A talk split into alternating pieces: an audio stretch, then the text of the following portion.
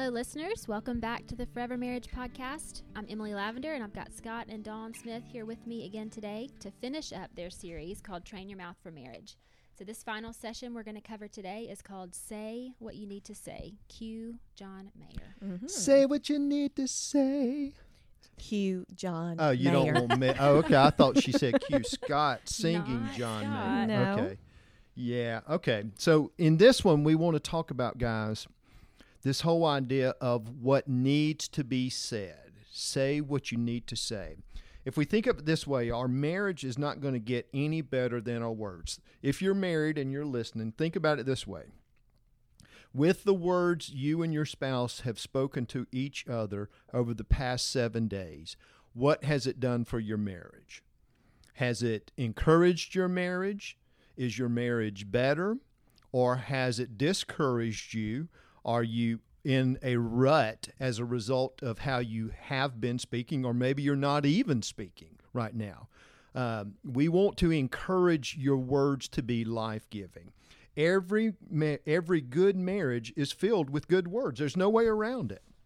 If you want to have a good marriage, if you want to have a great marriage, you're going to have to have good words. It's just it is a principle from God's word. Paul says it this way to the Ephesians in Ephesians 4:29. He said it this way: "Let no unwholesome word proceed from your mouth." So simply ask you this recently have any unwholesome words proceeded from my mouth towards my partner? And if so, what do I need to do about it? Paul says, Let no unwholesome word proceed from your mouth, but check this only such a word as is good for edification. So ask yourself, are my words right now building my partner up or are they tearing my partner down? Very seldom, I find, guys, are there neutral words. Our words are either positive or they're negative. They're building others up or they're tearing others down. So Paul says, Let no unwholesome word proceed from your mouth, but only such a word as is good for edification according to the need of the moment, which takes it requires us to be discerning in the Spirit of God.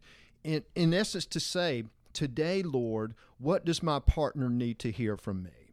Do I need to give affirming words that we'll talk about in a moment? Do I need to give a word of challenge? Do I need to give a word of caution? Do I need to give a word from your word? Do I need to pray your word over my partner right now? Let your word, let no unwholesome word proceed from your mouth, but only such a word as is good for edification according to the need of the moment. Now, check this out that it may give grace to those who hear. The words of our mouth that are directed by the Spirit of God into the life and heart and mind of our partner will give grace to those who hear it. Now, let me say this parenthetically. There may be times that you say what needs to be said to your partner, but they may not be able to hear it at that point in time. What do I mean by that? Proverbs 27 6 puts it this way Faithful are the wounds of a friend, but deceitful are the kisses of an enemy.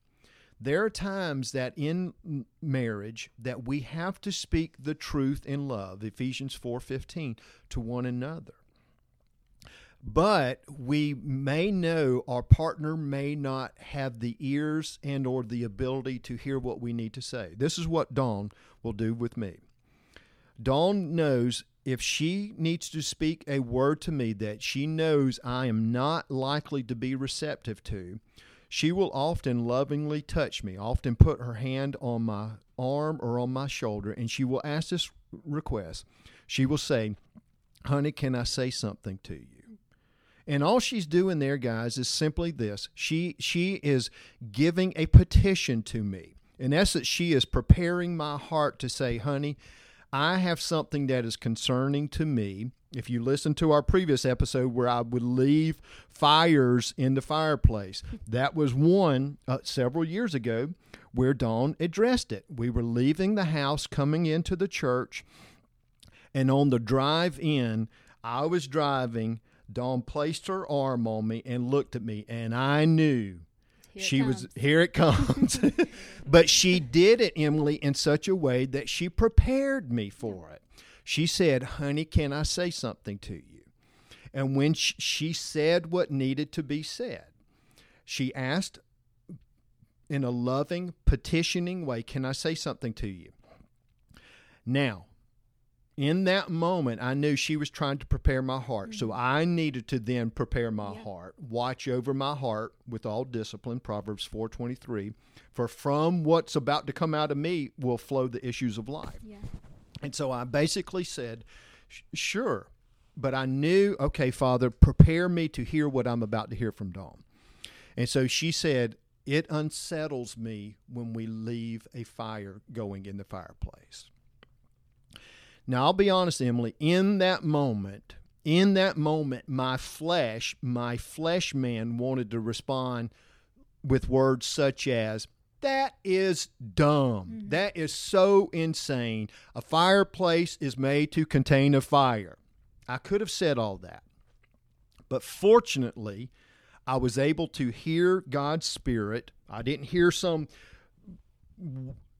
kind of voice. I had the Spirit of God within me that gave me the presence of mind to be temperate in my response to her. And so when she gave me that request, I heard it, I filtered it for a few moments. I didn't respond right away. And then a verse that has been in my memory bank since about 2007 came to mind. Proverbs 3:27 says this, "Do not withhold good from those to whom it is due when it's in your power to do it." Dawn said what needed to be said in the spirit of love, Ephesians 4 15. She did it not letting any unwholesome way come out of it. She prepared my heart.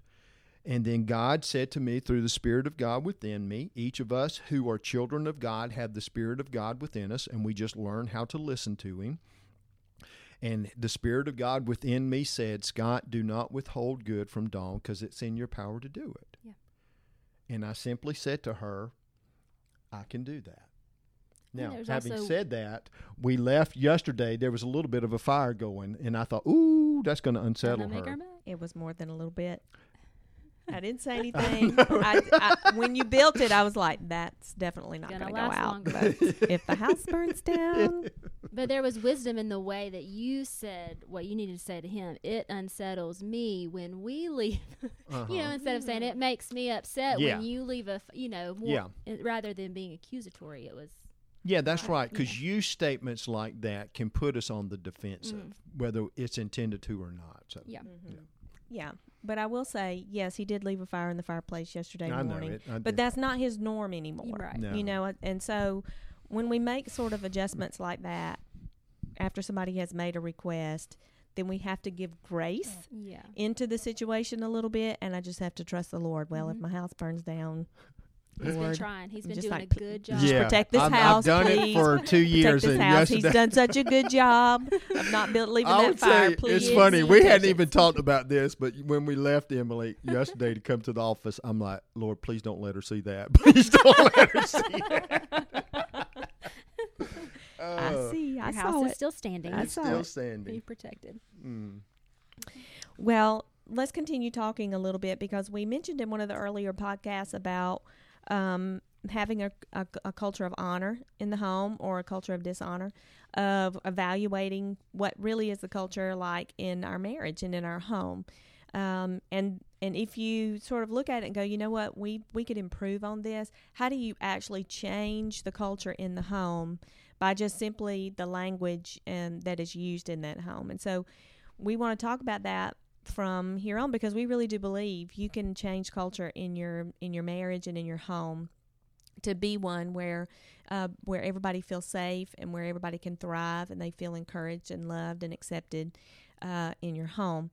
But you have to understand an, a very important principle that is in Scripture that we don't get to opt out of. So if you can kind of think of really God has established principles in this universe like like the principle of gravity. We don't get to opt out of that. Mm-hmm. You know, we don't just get to say, "Well, I don't think I'll participate in gravity today." you know, we don't get we don't get to do that. And the same is true with some principles in Scripture, relational principles. And one of the relational principles between us and God is this relation is this principle of sowing and reaping, Mm. and it comes from Galatians uh, chapter six. And I'm going to begin reading in chapter 7. Um, and it says, Do Verse not, uh, I'm sorry, yeah, chapter 6, verse 7. Thank you. Do not be deceived. God cannot be mocked. A man reaps what he sows. The one who sows to please his sinful nature, from that nature will reap destruction. The one who sows to please the Spirit, from the Spirit will reap eternal life. Let us not become weary in doing good, for at the proper time we will reap a harvest if we do not give up. Therefore, as we have opportunity to let to opportunity, let us do good to all people, especially those who belong to the family of believers. So this principle of sowing and reaping is a principle of relationship between us and God. Mm-hmm. That God is saying, uh, you know, I'm not going to let you thumb your nose at me. This is a principle you can't opt out of because the, it's an important principle I put into play into the world so that you can experience uh, consequences of your actions so that you won't repeat those actions again. And in regard to our words, when we plant these um, seeds by our words, if we're uh, implanting angry or hurtful words, it's going to bear a, a harvest. Mhm. Gonna- We're going to reap a harvest from Yeah. that Mm-hmm. that we have to eat. That we have to actually sit down to that table of rotten fruit Mm-hmm. and we have to eat it. Yeah. Yeah. Um, God's not going to let us opt out of it and just go to the good fruit. Yeah. So when we've been sowing some bad fruit, then we're going to have to to uh, bear the responsibility of cleaning up that mess a little bit, and we do that through the process of forgiveness. Mhm. We need we have to go back to each other. We're going to talk about forgiving in, a little bit more, but if at the very beginning of changing the culture in our relationship, we have to go and say, "I've I have I've done wrong here. I've I've I've let my mouth Mm-hmm. um, say some things that are hurtful to you, and I'm sorry about Yeah. that, and I want and I'm asking your forgiveness. And from that, being able then to start to plant some good seed that's going to bear some good fruit. So we want to examine these laws of sowing and reaping a little bit to understand now how to change that culture. So one of the deceptions of uh, this law of sowing and reaping, one of the things that keeps us from doing it is that one of the deception is that I can I can say something bad and get a good result. And we talked about that earlier just in using manipulative words or nagging words, that I can use those words and get a good result. But the truth is, when we do that, we just undermine the safety and trust factor in our own relationship. Mhm. We sow those seeds of nagging and manipulation, and actually, we get this fruit of distrust Yeah. Mhm. um, back on us that we Mhm. that we're not reliable in what we say Right. because we've been manipulative in how we have talked to one another. Mhm. So we somehow we feel like we can say mean and hurtful things and get a good result from them from that other person, and we actually can't. Can't. Yeah. Deception number two. That we can say something good and it won't make a difference. Mm-hmm. Well, that is not true either. Mhm. God's word promises a good result if we will not grow weary in doing Yeah. good. That when we learn to say what we need to say and to sow good seed, if we're patient and wait and believe God and have faith, then we will reap a good harvest. Let me say something to that real quick. Um, if you're in a relationship where there has been months, maybe even years of sowing bad seed with one another, I, I want to encourage you where, where Paul said in verse 9 of Galatians 6 to not grow weary. You can begin the process of sowing good seed now, but as Dawn said, you're you're still reaping what you have sown previously. So you may get discouraged at times and say, Well, gosh, Scott, I have been sowing good seed, good words into my partner for the past several weeks, maybe past several months, and it doesn't appear to be making a difference. What you're having to do, you're having to rebuild trust, okay?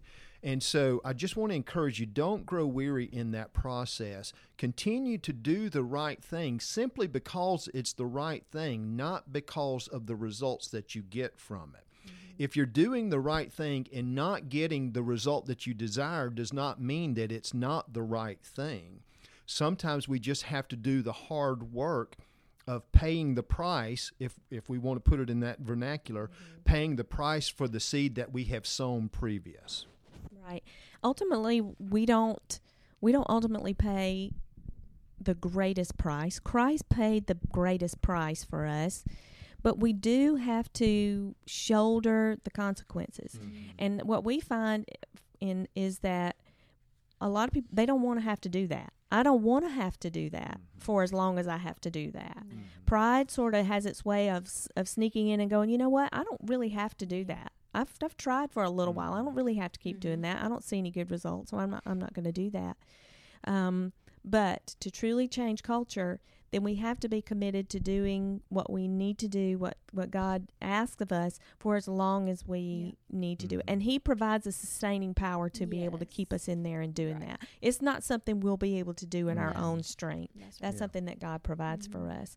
So you're going to reap what you sow, and you're going to reap more than you sow. If you think about um, a seed, a seed that is planted, um, when it grows like a like you know, like corn, one kernel of corn planted into the ground, um, it it reaps a harvest of not just one cob that has a bunch of kernels, mm-hmm. but a whole stalk yeah. that has several cobs that has tons of kernels. And so you're going to get back more than you mm-hmm. actually sow.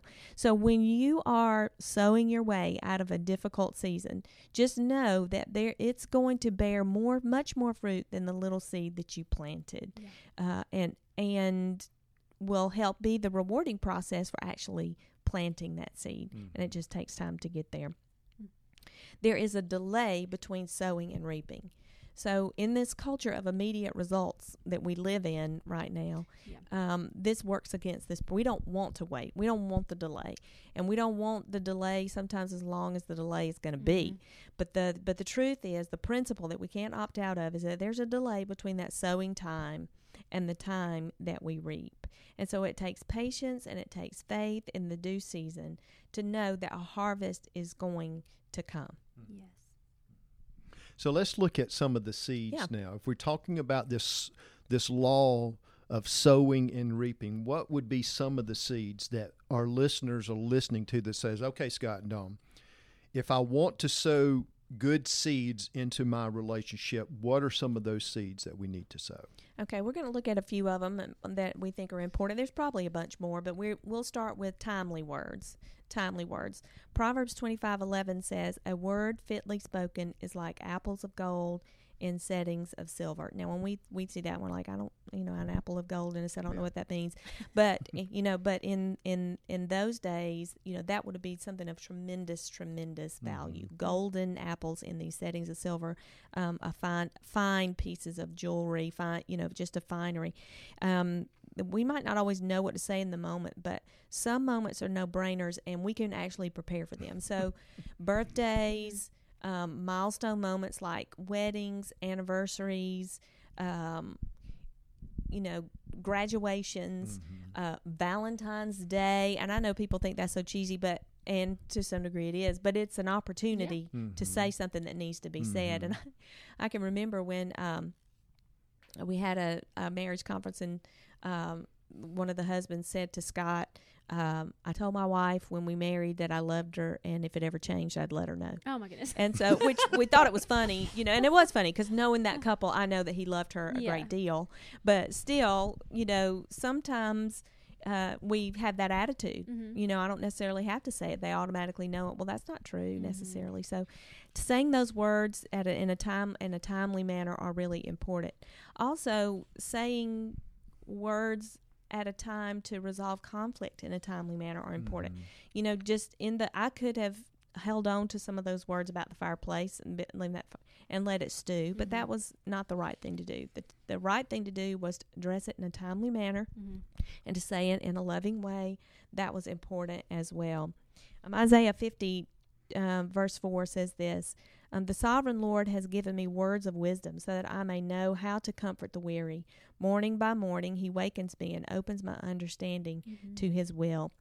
There's this correlation between our relationship with God, time spent with Him, and having a word on our tongue at the Yeah. proper moment. Because we might not always know what to say Mhm. in the moment, but our time with the Lord prepares us with wisdom for the times when we need need words unexpectedly. When when we spend time with Him, He forms our hearts and Mhm. are in tune with Him, so that in during the day when something comes up and and we need to have a word of encouragement on our tongue, He gives it to Yeah. us. So there is this direct outpouring or this fruit of the Mhm. time that we spend with Him is that we can expect to have a, a word uh, fitly spoken in that moment of time when it comes up unexpectedly. Yeah, another one of the seeds we've looked at timely words, but another seed that we can sow is what Gary Chapman calls in his book, The Five Love Languages, is simply words of affirmation. He defines words of affirmation simply as expressing affection through words of affection, praise, and appreciation. Now, you may say, well, how is that done? You want to start with words of praise. As Dawn has said already, in marriage, what we're attempting to do is to create a culture of honor. And you speak honorably to and about your spouse. Here's, here's a simple thing if you're married and you have children, I would just encourage you is you don't put one another down in front of each other or in front of your children. Mm-hmm. One of the practices that we began to do years ago, Dawn alluded in one of our previous podcasts, we we use in our marriage we have used sarcasm just as a means of humor. Our sarcasm doesn't tend to get too biting, really. We we use it as as a way of bring levity to our marriage. But we had to learn too that even though we are comfortable with sarcasm, we were teaching a class years ago, probably 20 something years ago while we were in seminary, and we would be sarcastic in the way we were teaching, but someone approached me afterwards because they they are a words of affirmation person and even though we were comfortable with our sarcasm they weren't Yeah. it, it felt dishonoring Yeah. to them the way we were speaking to one another and even though we were comfortable with it we said okay out of honor to this person we want to honor them and so we will we will limit the sarcasm here it's going to create this culture of honor is to speak highly of one another. And i'm not saying emily i'm not saying it in flowery speech in in disingenuous kind of stuff. I'm not saying that at all. But it's basically it's learning to speak affectionately and with gratitude to your spouse. What it does it creates a culture of love and acceptance in your home. Mm-hmm. Now you may say what, what give me some examples. A simple i love you. You know dawn and i each night before we go to bed uh, usually i'm sitting around watching tv or doing something and dawn will kiss me You're pre-sleeping. i'm doing my pre-sleep i'm usually yes i let me just say Gearing up. some of the best sleep is pre-sleep. For me, it's usually between 7:30 and 8:30 at night, and me a man thing. I'm just laying in the recliner and I'm sleeping, and it makes dawn. It just it's it's miserable to you. You don't like pre-sleep, but I love pre-sleep. So you let me pre-sleep, but occasionally you want to take the remote out of my hand if I'm pre-sleeping, and uh, Yes, because I, if I'm, if I don't know that you're pre-sleeping, and we're just getting off subject here, but if we don't, if I don't know that you're pre-sleeping, and I'm watching something that you're watching, I'm not particularly interested in, but I'm watching it because I think, okay, he wants to watch that, and so I need to give him time. You know, we're gonna share this moment. I'm gonna be unselfish and, and whatever. But then when I look over and he's pre-sleeping and he's got the remote, I'm like, We're okay. not gonna watch this. Yeah. again. Your we're words not are watching not this always anymore. affirming. Not in my words head. are I don't always say it out like, loud. Scott, Give give, me me the the remote. so it's it's not the most affirming Uh, way. and you lovingly and sleepy eyedly give it give me the remote or. But we grew up. Our kids grew up in the '90s, Emily, and and that time we we raised them on Barney the dinosaur. You Yeah. know, and he was notorious for seeing you know saying please and thank you. They are the magic word. But those are those are very affirming words. It's just thank you for for doing this. Thank you for thinking of me. Thank you for picking that up. Thank you for for washing the dishes. Thank you for all those things. It's just showing appreciation for something that your family member or your spouse did for you. It's it's acknowledging it, you know. Cuz here's the thing and I'm going to speak to guys. There's a lot of things if you're like me and I find this to be true in most guys that I talk to. There are things that you notice about your partner that are good, but you just don't put voice to it. It might be the way she she prepared herself um, for work this morning, or the way if y'all were heading off to church this past Sunday, and you notice she just really looked good, but you didn't say anything. You noticed it, but didn't say anything. And I'm I'm as notorious about this as anything. Because like this morning, I noticed this morning you you were gave extra attention getting ready, and I'm like, honey, we're doing a podcast. We're not doing a video, but um, but you did you you did give a lot of attention to yourself, and and I appreciate and it that. paid about- off. It paid off. Yeah, It- I'm not sure this is going exactly Yes, the way you, wanted it to go. Because normally you, You- don't you- look like you give yourself any attention. That's kind of the next thought. That's not Maybe how what I. He meant to say example. was, "You looked pretty this morning." So listen, do as I say, not as I do. Yeah. So Benji sometimes, well, not so. He'll say, he says this all the time now, but the first time he said, it, I was kind of like, okay. But he'll say, "My love, you're so capable," and I'm like, "Thank you." okay, what do you mean? But he'll tell me all the time, and to me, that speaks like, keep on doing, like you're doing a good job, like you know, keep on doing what you're doing, and it's it's encouraging. But no, I'm and he capable. listen. He he has. what is the movie? It's um. Oh gosh, it's the one with um. Gosh, honey, we watch it all the time. He's he says to her, "You're a woman to love." Oh yeah. Oh, it um, it's complicated. It's complicated. No. Um, some something's got to give. Something's got to Yes. give, and she's like, "What does that give. mean? Mhm. I'm a woman to a love." to Yeah. So So you just decide to put it in the to frame it as a compliment. I'm t- I'm going to take that well, as and he means it. He does. That's right, well, he I does. can tell you, Emily, because Absolutely, Benji and I have talked about it because he talks to me about you in that, in that what you are capable of, what you do. I mean, what you do for the ministry here. It's it's phenomenal. Your capabilities that you that you bring to the table. How you have expanded what Dawn and I have attempted to do for years. You've expanded it. Just we never did a podcast until you came along. Well, You're so capable. I certainly didn't mean to point that at me. I meant to No, say, "Good job, right. Benji. You No, did a good right. job That's at right. this." That's right. That's right. So talk us to us about gracious words. Okay. Well, gracious words kind of really fall uh, in line with with the things that you're saying.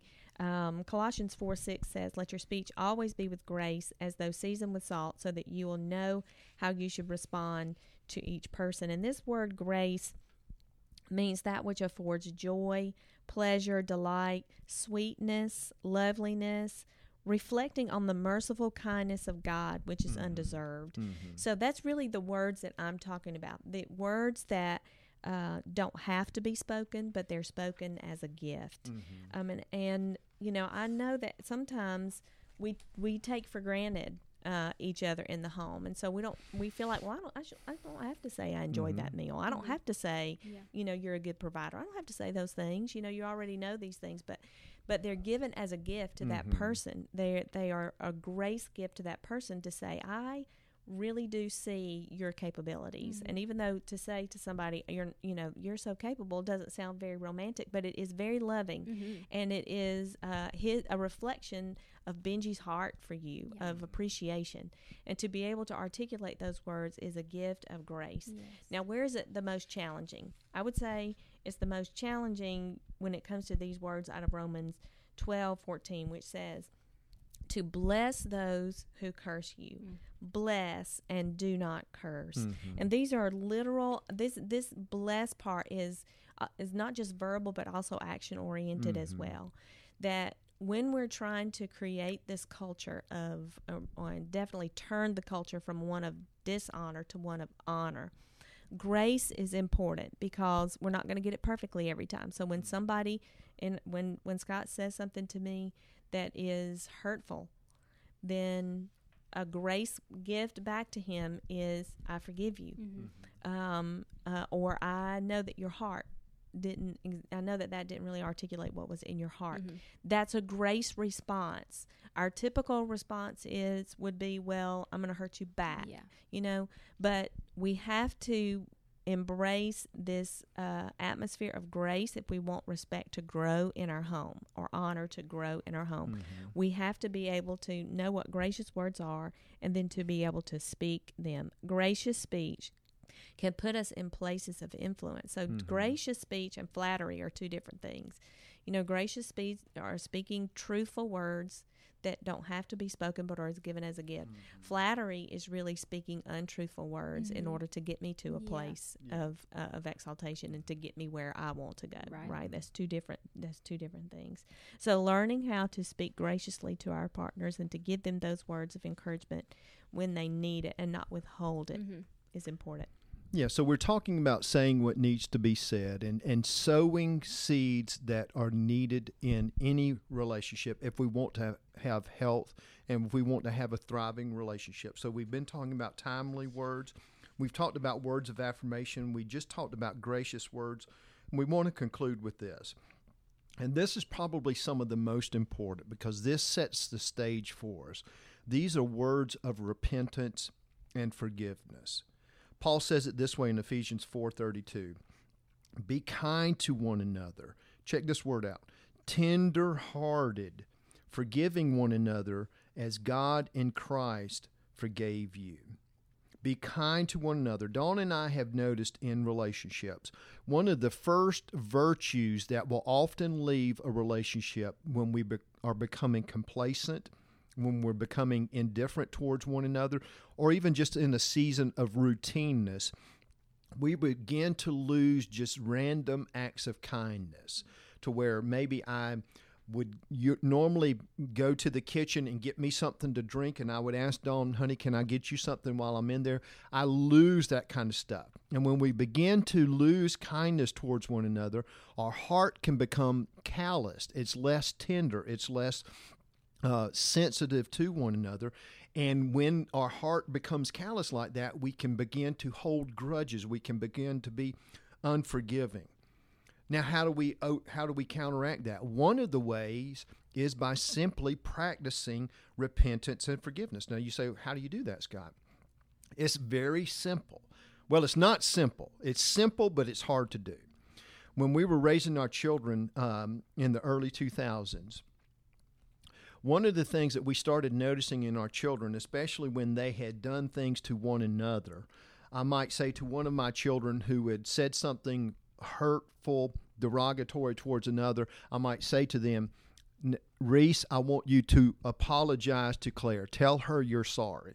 And he might would say, I'm sorry. well, we knew, okay, there's not, that's not really a heart of repentance mm. there. And so we started thinking through, even in our own, between me and Dawn, we started thinking, Emily, how do we better display repentance and forgiveness? And so we came to this. It really needs to be a threefold confession. The first one is me confessing to Dawn, honey, I'm sorry. In essence, it, it is my willingness to acknowledge what I just said to you either wounded you, it hurt you, maybe even you heard it in a way I did not intend. Mm-hmm. So even if you heard it in a way I did not intend, I'm sorry that you heard it that way. I'm sorry I didn't communicate more clearly. If it was something that I intended to say to her in a hurtful way, I would say, I am sorry. Secondly, I would say, I was wrong. Mm-hmm. I was wrong gets to the level of our willingness to humble ourselves. Mm-hmm. Because James teaches us this that God is opposed to the proud, but gives grace to the humble.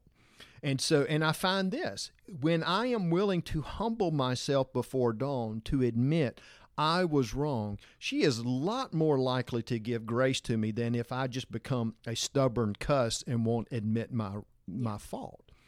So we say I am sorry. Secondly, we say I was wrong, and then third, will you forgive me? In essence, we're putting it in their court then. Are you willing to grant to me the forgiveness that God has given you through Christ, Ephesians 4:32, that he has given me? And I will tell you, this has been huge for us when we've dealt not only with one another, but with other family members or friends, when we have thought through, okay, who am I to withhold forgiveness from this person when I know what God through Christ has forgiven me of? It's a little presumptuous when you think of it that yeah. way. And so we're really thinking through words of repentance and forgiveness.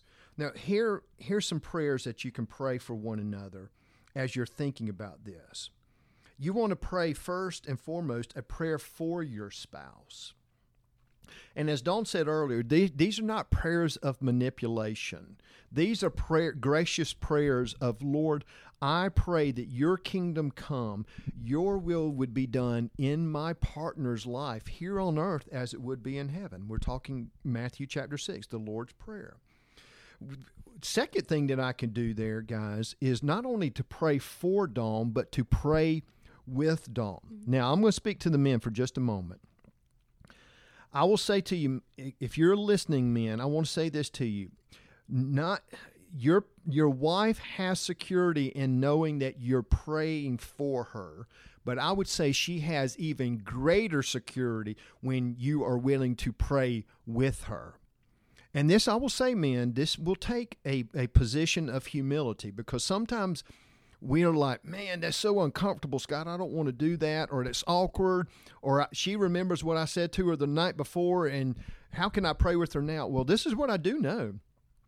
Dawn and I cannot pray for one another and or with one another and still have re, re, um, unrepentant sin towards each other. We we cannot pray for one another and with one another and still hold a grudge with one another.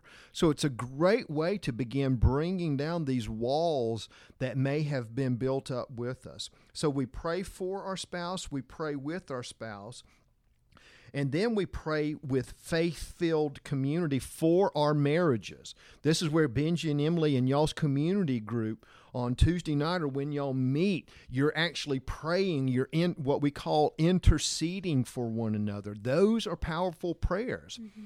This is the beauty of James 5:16 where James says it this way confess your sins to one another. And he says this, and pray for one another so that you may be healed. There is a great correlation and connection between the confession of sin, me confessing sin to Dawn, she to me, and even in the context of community. Y'all pray for me and Dawn this week. We are struggling in this area. There's power in that as we confess it and have others pray for us. Mm-hmm. The most powerful words that we can speak in our marriages is prayer and God's word. Mm-hmm. Yeah. And when we put those two together, um, the potential for uh, transforming our homes and our marriages into places of honor, uh, um, love, and where marriage can really thrive just dramatically increases. We uh, we can do all the all the things that we talked about before, just mm-hmm. in in the kind of words. But I mean, if you really want to kick this thing into high gear, learn to pray. Uh, learn and learn to pray God's word. Mm-hmm. mm-hmm. Um, my, one of my favorite passages of scripture comes from Isaiah 55, mm-hmm. verses 10 through 13, that says, "As the rain and snow come down from heaven and do not return to it without watering the earth and making it bud and flourish, so that it yields seed for the sower and bread for the eater, so is my word that goes out from my mouth; it will not return to me empty." But will accomplish what I desire and achieve the purpose for which I sent it. You will go out in joy and be led forth in peace. The mountains and the hills will burst into song before you, and all the trees of the field will clap their hands. Instead of the thorn bush will grow the juniper, instead of briars, the myrtle will grow. This will be for the Lord's renown, for an everlasting sign that will endure forever. Again, we see this mm-hmm. principle of sowing and reaping right here, of understanding that when God's word is sown into our into our hearts, and it bears fruit in our relationship, then there is this thriving environment where joy and peace exist. And I think that's what we long to have in our marriages. We want play we signed up for relationships that have joy and that are peaceful, that are thriving, that are productive. That's what we want.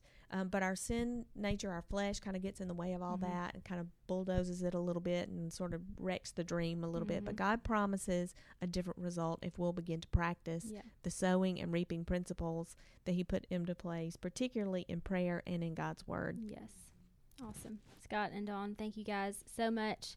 Um, this is a good series train your mouth for marriage or for life. I mean, just train your mouth. it's good. Mm-hmm. Um, so if you haven't had a chance to listen to these sessions, just encourage you to do so. Um, you won't regret it. Good practical wisdom from God's Word that they've done a nice job of putting it down onto paper and into a lesson. So we hope you'll tune back in for the next episode of the Forever Marriage podcast.